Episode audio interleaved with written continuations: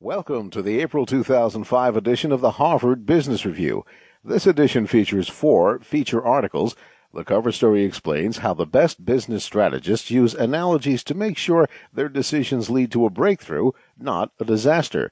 Also, we'll take a look at the importance of understanding the transformative power of your own leadership, as well as how to strategically manage unforeseen risks that can devastate your company's growth.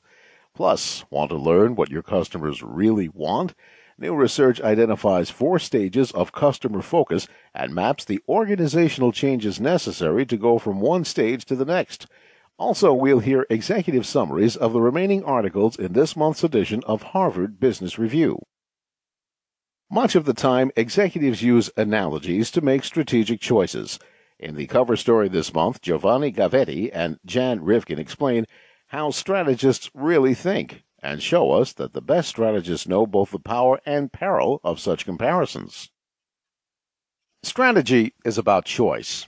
The heart of a company's strategy is what it chooses to do and not do.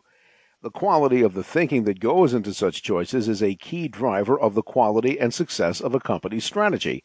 Most of the time, leaders are so immersed in the specifics of strategy, the ideas, the numbers, the plans, that they don't step back and examine how they think about strategic choices. But executives can gain a great deal from understanding their own reasoning processes. In particular, reasoning by analogy plays a role in strategic decision making that is large but largely overlooked. Faced with an unfamiliar problem or opportunity, senior managers often think back to some similar situation they have seen or heard about, draw lessons from it, and apply those lessons to the current situation. Yet managers rarely realize they're reasoning by analogy. As a result, they're unable to make use of insights that psychologists, cognitive scientists, and political scientists have generated about the power and the pitfalls of analogy. Managers who pay attention to their own analogical thinking will make better strategic decisions and fewer mistakes. When analogies are powerful, We've explained the notion of analogical reasoning to executives responsible for strategy in a variety of industries, and virtually every one of them, after reflecting, could point to times when he or she relied heavily on analogies. A few well known examples reflect how common analogical thinking is. Throughout the mid 1990s, Intel had resisted providing cheap microprocessors for inexpensive PCs.